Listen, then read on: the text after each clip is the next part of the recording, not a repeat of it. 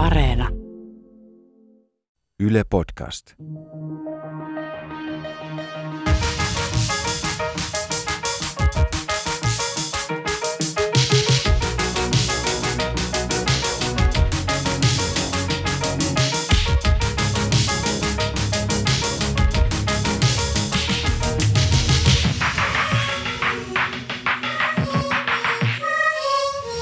Tervetuloa Mitä vielä podcastin pariin. Mun nimi on Ronja Salmi ja kanssani studiossa Emilia Emmy Valentiin. Moi moi. Tämä on podcast, joka jatkaa siitä, mihin televisio-ohjelmassa jäätiin ja telkkariohjelmassa keskityttiin penikseen liittyviin suorituspaineisiin ja vähän sivuttiin sitä, että miten porno liittyy tähän aiheeseen. Ja internetin keskustelupalstoilla ja ihan arkipäivänkin puheissa on puhuttu pornon katselusta ja suorituspaineista ja tällaisesta termistä kuin death grip syndrome, kuolonkoura syndroomaksi tämä voisi ehkä äh, suomentaa. Siitä on vähän kirjoiteltu ja puhuttu ja ajatuksena tuossa termin taustalla on se, että nuoret miehet runkkaa niin paljon, ettei heillä enää seiso.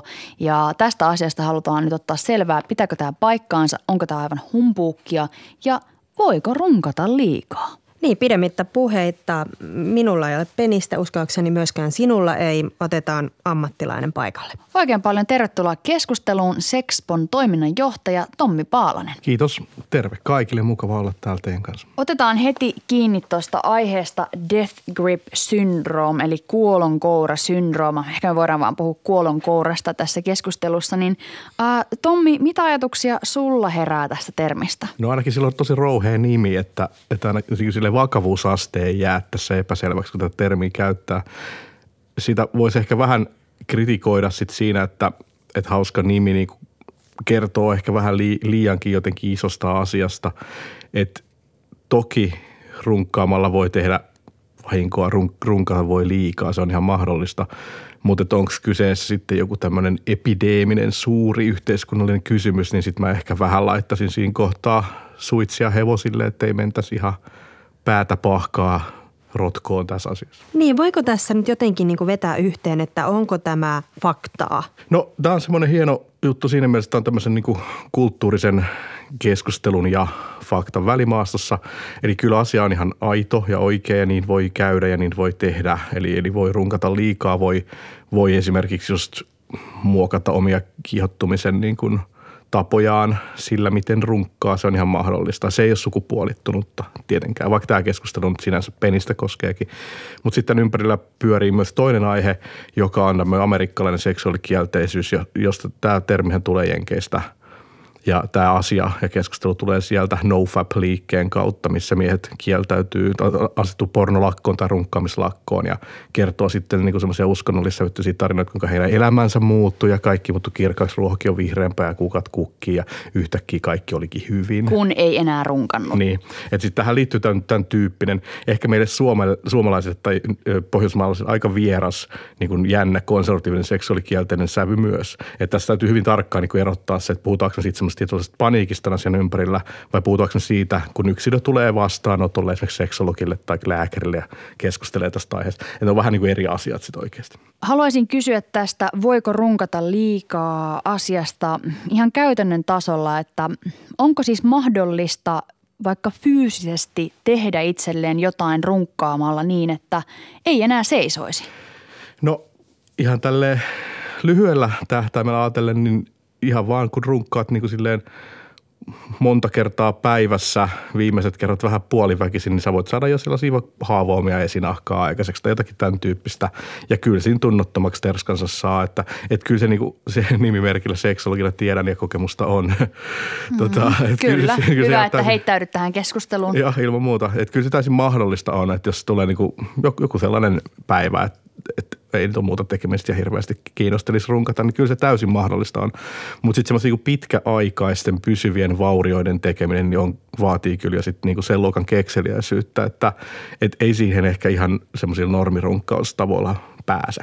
Sä mainitsit sen, että mm, runkkaamalla paljon ja esimerkiksi äh, kiihottumalla pornon kautta voisi muokata, miten se sen oikein muotoilitkaan, omia kiihottumistapojaan ja metodejaan, niin avaa vähän, vähän tätä asiaa. Joo, tota voi vähän ehkä alustaa sille, että, että ihmisillä on toki niin kuin omat seksuaaliset preferenssit, jotka on silleen – ehkä vähän, vähän niin kuin no, muuttumattomiakin, että, että ihmisillä on tietty seksuaalinen paletti usein. Ja riippuen ihmisestä se voi olla aika leveä tai kapea. Ja usein se leveys ja kapeus ei silleen niin kuin hirveästi muutu. Että ne ihmiset, joille on annettu leveämpi paletti, niin keräilee sitten sinne kaiken näköisiä elämän aikana. Ne, joilla se vähän kapeampi, ne yleensä tyytyväisiä sit siihen tiettyihin, tiettyihin juttuihin, mitä he toistaa hyvinkin paljon elämässään. Mutta siinä on aina kaikilla ihmisillä jonkinnäköistä liikkumavaraa. Että sinne tulee lisää juttuja, niin, niin jotain putoaa pois. Jotkut on fiilispohjaisia. Joskus joskus tykkää jostain, joskus taas vähän vähemmän. Ja toki se, minkälaiset niin kuin eroottista viihdettä kuluttaa, niin vaikuttaa jotenkin, jonkin verran siihen, että mikä on milloinkin pinnassa ja myös se, mikä on helposti saatavilla, niin vaikuttaa. Ja tätä kautta, että jos niin kuin tottuu johonkin tiettyyn kiihottavaan materiaaliin, niin siitä voi tulla sillä hetkellä semmoinen juttu, mikä on, on pinnalla ja joku muu ei sillä hetkellä kiinnosta. Ja siinä on, on vaarana, yhtenä vaarana aidosti, että – että et jossain mielessä semmoinen maailma, niin kuin tämmöinen tota, nopean kiihottumisen, voimakkaiden ärsykkeiden maailma, niin myös vie jollain tavalla mukanaan. Että sitten voi joutua myös sit palautumaan, koska esimerkiksi partneriseksi ja porno on kuitenkin hirveän erityyppisiä. Eli onko tässä sitten ehkä lopulta pohjimmiltaan kyse enemmän niin kuin psykologisesta vauriosta kuin niinkään ehkä fysiologisesta? Tai onko vaurio vähän vaikea No vaurio on ehkä aika kärjistetty. Mm. Niin, se on ehkä, ehkä lähempänä sen tyyppistä ilmiötä, että, että, että kun olet ollut opiskelijana ja vetänyt sitä niin kuin makaronitonnikala-tyyppistä ruokaa tai, tai ehkäpä nyhtökauraa, mutta niin sellaisessa tilanteessa – kun pääset jossain vaiheessa palkoille ja rupeat syömään hyvin, niin se ei enää maistu niin kuin se makaroni sen jälkeen ihan hirveästi. Et vähän niin kuin saman tyylistä jossain mielessä, että, että tottumukset muuttaa sitä, mitä me pidetään hyvänä – että et vaurio voi olla liian iso sana, koska näistä tottumuksista pystyy kuitenkin lähteä ulos ja niihin pystyy vaikuttamaan. Että se ei ole pysyvä juttu. Mutta me ihmiset ollaan tässä hirveän erilaisia. Et jotkut on semmoisia, että no runkkasin tuossa pari viikkoa liikaa, sitten huh, nyt oli tämä, tämä oli liikaa ja teen sitten jotain muuta. Ja se asia on niin kuin sillä selvä. Ja toisille ihmisille se jää sitten pitemmäksi aikaa ja niistä on hankala päästä eroon. Että et, et se on tässä mielessä aika yksilöllistä. Ehkä sellainen yleinen mm, ennakkoluulo tai pelkokuva liittyen pornoon on se, että sitä katsotaan niin paljon ja se on ehkä niin kliinistä tai se on niin liioiteltua, että sitten kun pääsee sen partnerin kanssa tosi toimiin, niin ei oikein lähdekään, mm. koska on hajuja, on eritteitä, joku pieräsee, se on kiusallista, se on mm, vaikeaa, mm. omat epäluulot on ihan eri lailla läsnä. Niin sä nyt äh, Sexmon toiminnanjohtajana Tommi oot sit sitä mieltä, että on myös mahdollista, että niin todella sitten käy, on, että on. on vaikea kiihottua. Joo, mä oon, siis lähtökohtaisesti mä oon pornomyönteinen, että porno on suurimmalla osalla ihmisistä myönteinen asia, myönteinen eroottinen voimavara, mutta on ihmisiä, joille se ei ole ja se on ihan selvä juttu ja, ja he voivat tarvitse siinä myös apua sen asian käsittelyssä tai sitten ehkä semmoisia oivalluksia, että miten sitä omaa seksuaalisuutta kannattaisi käsitellä. Että jos on kokematon ja porno on se keskeisin lähde, sitä käyttää paljon, niin voi olla aika vaikea sitten taas niin kuin vääntää oma nuppi siihen, että miten mä tämän partnerin kanssa toimisin, kun tilanteet on erilaisia. Just niin kuin sanoit, että, että on kaikenlaisia hankaluuksia. Pitäisi vielä neuvotellakin perkele se toisen henkilön kanssa Aivan. Että pornon kanssa ei tarvitse neuvotella, sä voit klikkailla mitä sä haluut, mutta sen toisen ihmisen kanssa pitää löytää se yhteinen sävel. Ja se on sitten niinku sosiaalinen haaste oikeastaan kaikille ihmisille eri tavoin. Sitten taas toisaalta voi ehkä ajatella, että mm, porno voi myös auttaa siinä seksuaalisuuden tutkimisessa. Mm. Ja ää, me esimerkiksi erässä jaksossa tässä sarjassa, joka tulee myöhemmin esille tuossa telkkarisarjassa, ää, puhuttiin seksin ammattilaisen kanssa ja hän sanoi sitä, että jos on vaikeuksia nauttia seksistä partnerin kanssa, niin se, että runkkaa paremmin, tutkiskelee omaa runkkaamistaan ja etsii mm-hmm. erilaisia tapoja kiihottua itsikseen, niin se voi sitten auttaa siellä partnerin välisessä kommunikaatiossa.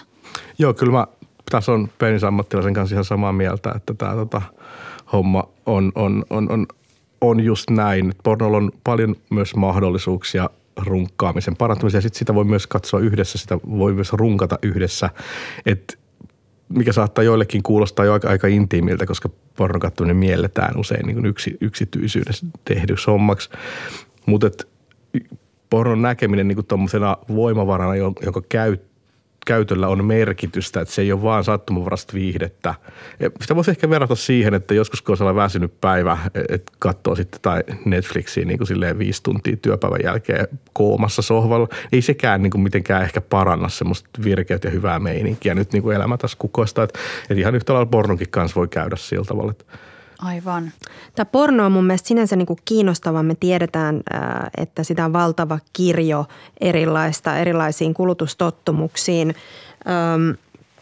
Mutta se ei suinkaan ole ainoa runkkauksen apuväline tai viihdemuoto. Käsittääkseni nykyään muun muassa ihan tavallisten ihmisten live-pornostriimaaminen on nousussa. Oletteko te Sexpossa huomanneet, että onko tällaisilla erilaisilla runkkaamisen stimulanteilla merkitystä siihen, että minkälainen se runkkaamiskokemus sitten ehkä on? Toi menee jo aika syvälle henkilökohtaiseen maailmaan siinä, että, että mikä sopii juuri hänelle – ja, mutta kyllähän tässä näkyy selviä semmoisia alakulttuureja, että kyllä joku semmoinen queer, seksipositiivinen kulttuuri hakee jotain niin kuin aidon, aidon seksuaalisen ilmaisun, monimuotoisen seksuaalisen ilmaisun maailmaa. Ja sitten semmoinen ehkä, jos ei asioihin nyt ole kauheasti perehtynyt, niin sitten se on se aika valtavirta pornoa, mikä ensiksi tulee vastaan, mitä sitten ihmiset käyttää. Mm, se, miten se vaikuttaa, niin ehkä, ehkäpä – ehkäpä semmoinen vaikutus on, että, että jos on hyvää amatööripornoa, missä on, on sallittu myös niin kuin olla muutakin kuin suorittaja – niin totta kai se vaikuttaa myönteisesti siihen, minkälaisen seksuaalisen maailman ympärillä näkee. Mutta mä vähän epäilen, että se suunta olisi niin vahvasti semmoinen, että pornosta tulisi just se inspis, vaan että pikemminkin se tuppailee niin päin, että ihmiset, joilla on valmiiksi jo monipuolinen käsitys seksuaalisuudesta, niin ne hakeutuu sitten myös niinku paremman pornon pariin. Että se valitettavasti menee vähän näin päin, koska se on ihan sitten markkinoinnin kysymys tai tämmöinen – jotenkin amatööriporno ja queer-porno ja vastaavia, jossa niin vähän, tai feministinen porno, jos heitellään vähän niin sitä, sitä pakkaa sekaisin ja tuodaan monimuotoisia sävyjä, niin se ei ole se, mikä ensimmäisen tulee vastaan, kun meet johonkin uh, YouPorn-tyyppiselle sivustolle tai jollekin vastaavalle. Et se on niin ehkä se ongelma tietysti mielessä, että tämmöiset vähän niin, minun mielestä kiinnostavammat pornon alalajit, niin ei nouse, niitä pitää etsiä – nyt kun mietitään jotenkin sitä, että voiko runkata liikaa, niin mm. onko tutkimusta siitä, että joku tietyn tyyppinen porno tai, tai muu stimulantti aiheuttaisi jotenkin niin kuin maanista runkkaamista, josta sitten ehkä voi koitua fysiologisia tai, tai psykologisia seuraamuksia enemmän kuin toisesta? No ei kyllä valitettavasti tällaista näin suoraviivasta tutkimustulosta löydykään. Siinä tärkeänä syynä on oikeastaan se, että porno, niin kuin muukaan media, teidän podcastkaan ei vaikuta ihmiseen silleen niin kuin suoralla kausallisella tavalla, että kun kuuntelet tämän podcastin, niin rynnistät välittömästi runkkaamaan niin kuin 40 kertaa, että mikään porno ei aiheuta sitä, eikä mikään muukaan media. Että ne on niin monimutkaisia ihmisen omista toimintatavoista, oman toiminnan säätelystä, kontrollista, tämmöisestä niin kuin muodostuvia vyyhtejä, jotka aika yksilöllisesti sitten rakentuu. Mainitsit aikaisemmin siitä, että tämä death grip-syndrooma, kuolonkoura-syndrooma tulee Jenkeistä. Se on sieltä noussut mm, termi ja sitä käytetään myös konservatiivisten poliitikkojen ja muiden tahojen toimesta ehkä jopa vähän sellaiseen seksinegatiiviseen sävyyn. Mm. Avaa vähän tätä ilmiötä. Ehkä, ehkä puhuisi konservatiivipoliitikoista. Jenkeissä ne ei yleensä puhu seksistä lainkaan, kun se on niin synnillistä. Tai, tai sitten lähinnä vaan yrittää torpata naisten ehkäisyvälineiden saatavuuden tai jotain tämän tyyppistä. Mutta mutta mut, tämä oli Dan Savagein, uh, seksikolumnistin niin kolumneista ehkä ekaa kertaa – suureen tietoisuuteen noussut termi, mutta mun käsitys on, että, tämä on niin mies, miesten keskinäisissä keskusteluryhmissä, Reddit, Redditin joissain ala, alalangoissa tai alaryhmissä ja muissa pyörinyt termi myös aikaisemmin. Ja sitten sieltä niistä kulttuureista on peräisin myös nofap ja vastaavat liikkeet.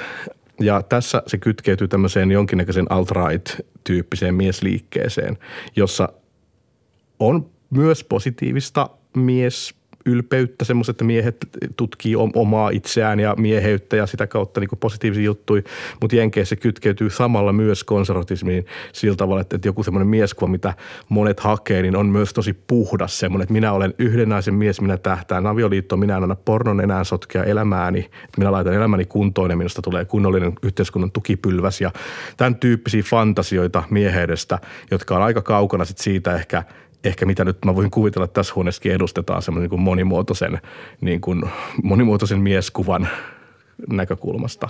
Tämä no-fap-ilmiö on mullekin jonkun verran tuttu, on siitä lukenut ja mua pohdituttaa siis se, että tosiaan kuulijoille tiedoksi, joille ei vielä ole selvää, niin NoFap-liikkeessä yksinkertaisesti kieltäydytään runkkaamasta ja tosiaan sen myötä ajatellaan, että elämään tulee paljon hyviä asioita. Mm. Sexpon toiminnanjohtaja Tommi Paalanen, voiko runkkaamisesta kieltäytyminen tuoda elämään jotain loistokkuutta? No joissakin tapauksissa varmaan voi. Kyllähän kaikki on mahdollista se, että sitä tarjoltaisiin jonain isona reseptinä sille, niin on tietysti ihan täyttä hömppää. Että, että muista asioista se elämän mielekkyys sinällään lähtee. Mutta jos asia on ongelma jollekin ihmiselle, niin saattahan olla, että tämmöinen ratkaisukin käy.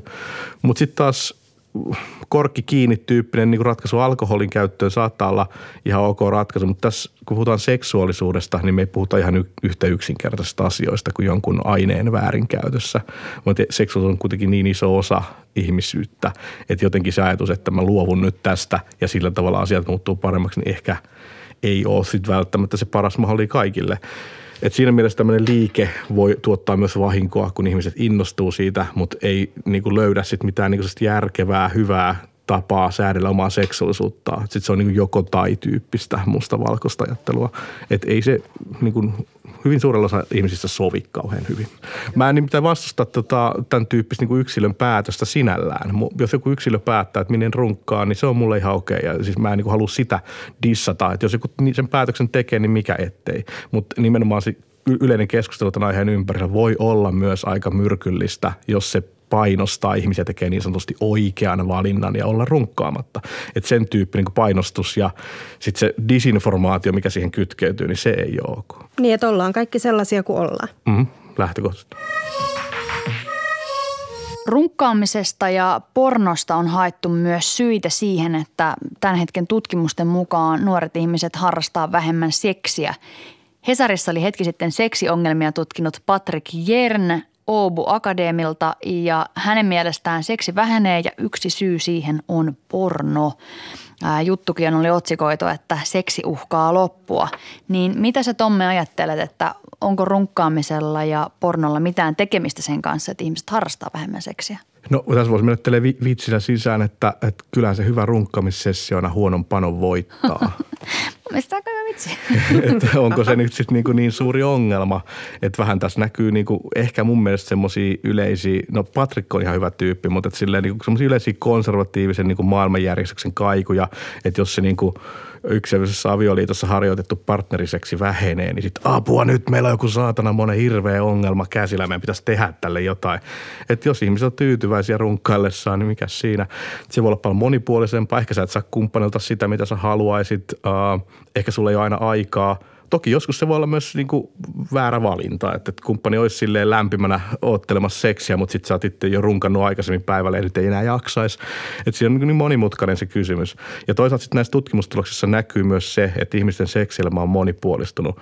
Esimerkiksi ne tyypit, jotka ovat olleet, jos, jos henkilö on esimerkiksi, esimerkiksi tota, ka- kaapissa oleva lesbo.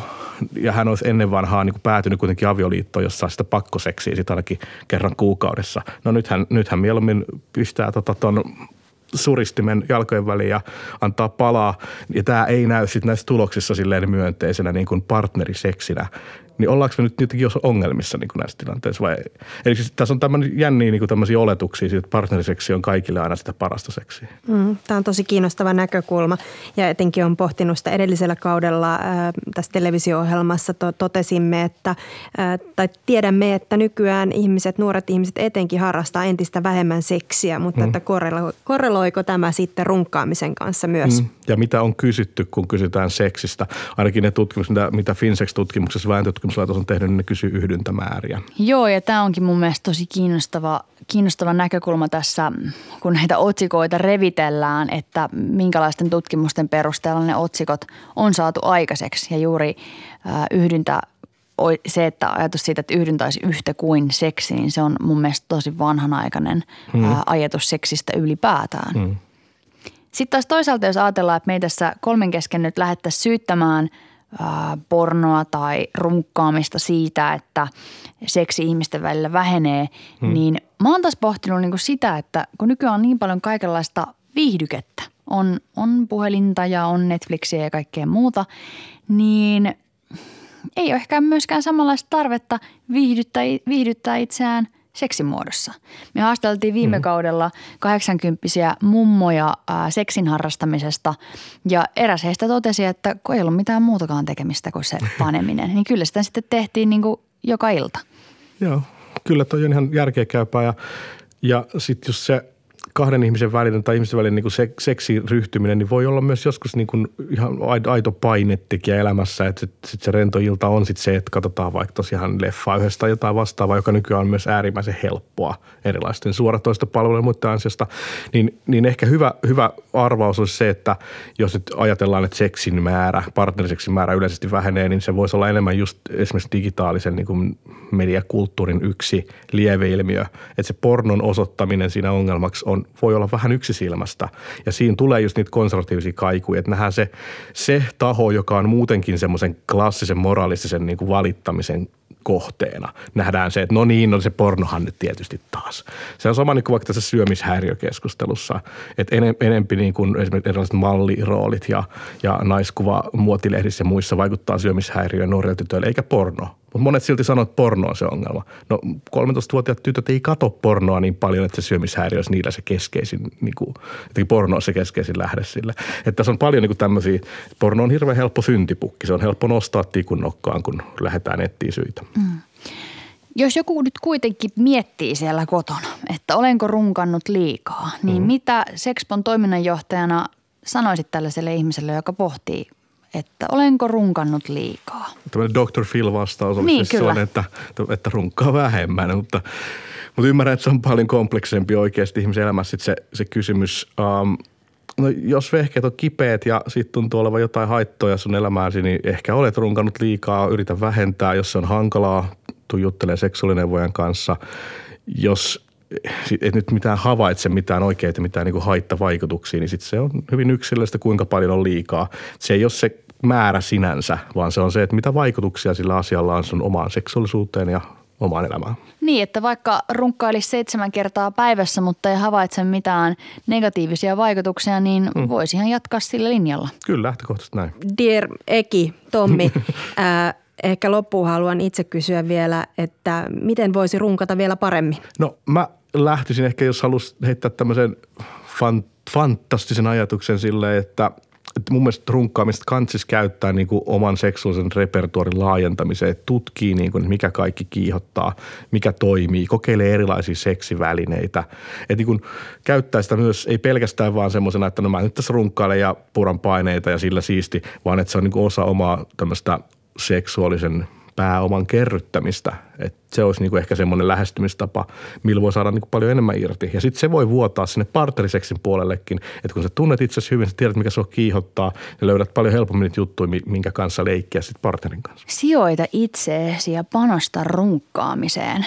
Tämä on, tämä on aika mm. hieno lause. Siis saa ottaa Sexpolla käyttöön. Me annetaan ihan vapaus sille. Mahtavaa. Teetetään autoihin tarrat. Kiitoksia oikein paljon vierailusta, Tommi. Kiitos. Nythän me keskityttiin kysymyksessä siihen, että voiko runkata liikaa, mutta ootko Ronja koskaan miettinyt sitä, että voiko runkata liian vähän? Niin, varmaan kyse on aika sille henkilökohtaisesta asiasta, että mikä nyt sitten onkin kenenkäkin halujen määrä ja, ja runkkaamishalujen määrä. Mutta ehkä runkkaamista voisi silleen pitää jonkinnäköisenä merkkinä jostain yleisestä energiasta ja elämän riemusta. Siis sillä tavalla, että jos on ollut tapana runkata tietty määrä, eh, runkkaa vaikka neljä kertaa viikossa ja sitten äkkiä havahtuu, että aha, en olekaan runkannut nyt moneen kuukauteen, niin ehkä se voisi tälle ihmiselle olla viesti jostain. Mielenkiintoinen näkökulma, mutta kyllä – näin, näin voisi hyvin ajatella. Toki tässäkin täytyy muistaa se, että me kaikki olemme yksilöitä ja, ja niin varmaan on äh, myös runkaamisen tarpeen kuin seksin harrastamisen äh, tarpeen suhteen. Anyway. Runkkaamismieltymykset on totta kai tosi henkilökohtaisia, mutta kyllä mä ehkä just ajattelisin, että jos on ollut tapana runkata tai on ollut tapana haluta seksiä ja sitten äkkiä huomaa siinä jonkun muutoksen, niin voihan se olla oire jostain uupumisesta tai väsymyksestä tai, tai mistä ikinä. Tai sitten toisaalta se voi johtua ihan vaan siitä, että on sellainen elämäntilanne, että on vähän muut asiat mielessä. Jos on vaikka super surullinen, niin ei välttämättä ole helppo heittäytyä seksin maailmaan. Tai sitten jollekin toiselle se on just päinvastoin, että jos on elämässä murheita, niin seksi on ihan loistava tapa sitten niitä mm, paineita tai huolia hälventää. Runkkaamisellahan voi olla myös tosi paljon positiivisia mm, ulostuloja. Tässä keskustelussahan mainittiin jo se, että sun seksuaalinen paletti se voi laajentua, voit saada lisää värejä, millä maalata seksuaalisuutesi kanvasta. Ja sitten myöskin runkkaus tutkitusti rentouttaa ja auttaa nukahtamaan. Tiesitkö sitä, Emilia? Kyllä, Ronja, olen, olen kuullut.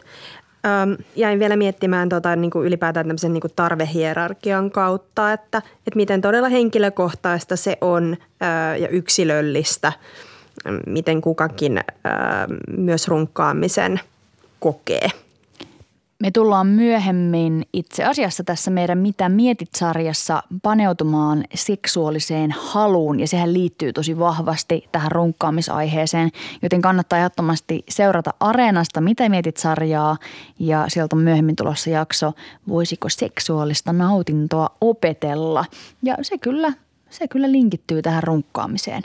Ensi viikolla Mitä mietit sarjassa puhutaan digitaalisuudesta ja turvallisuudesta. Että kysymys kuuluu, tietääkö netti minusta kaiken?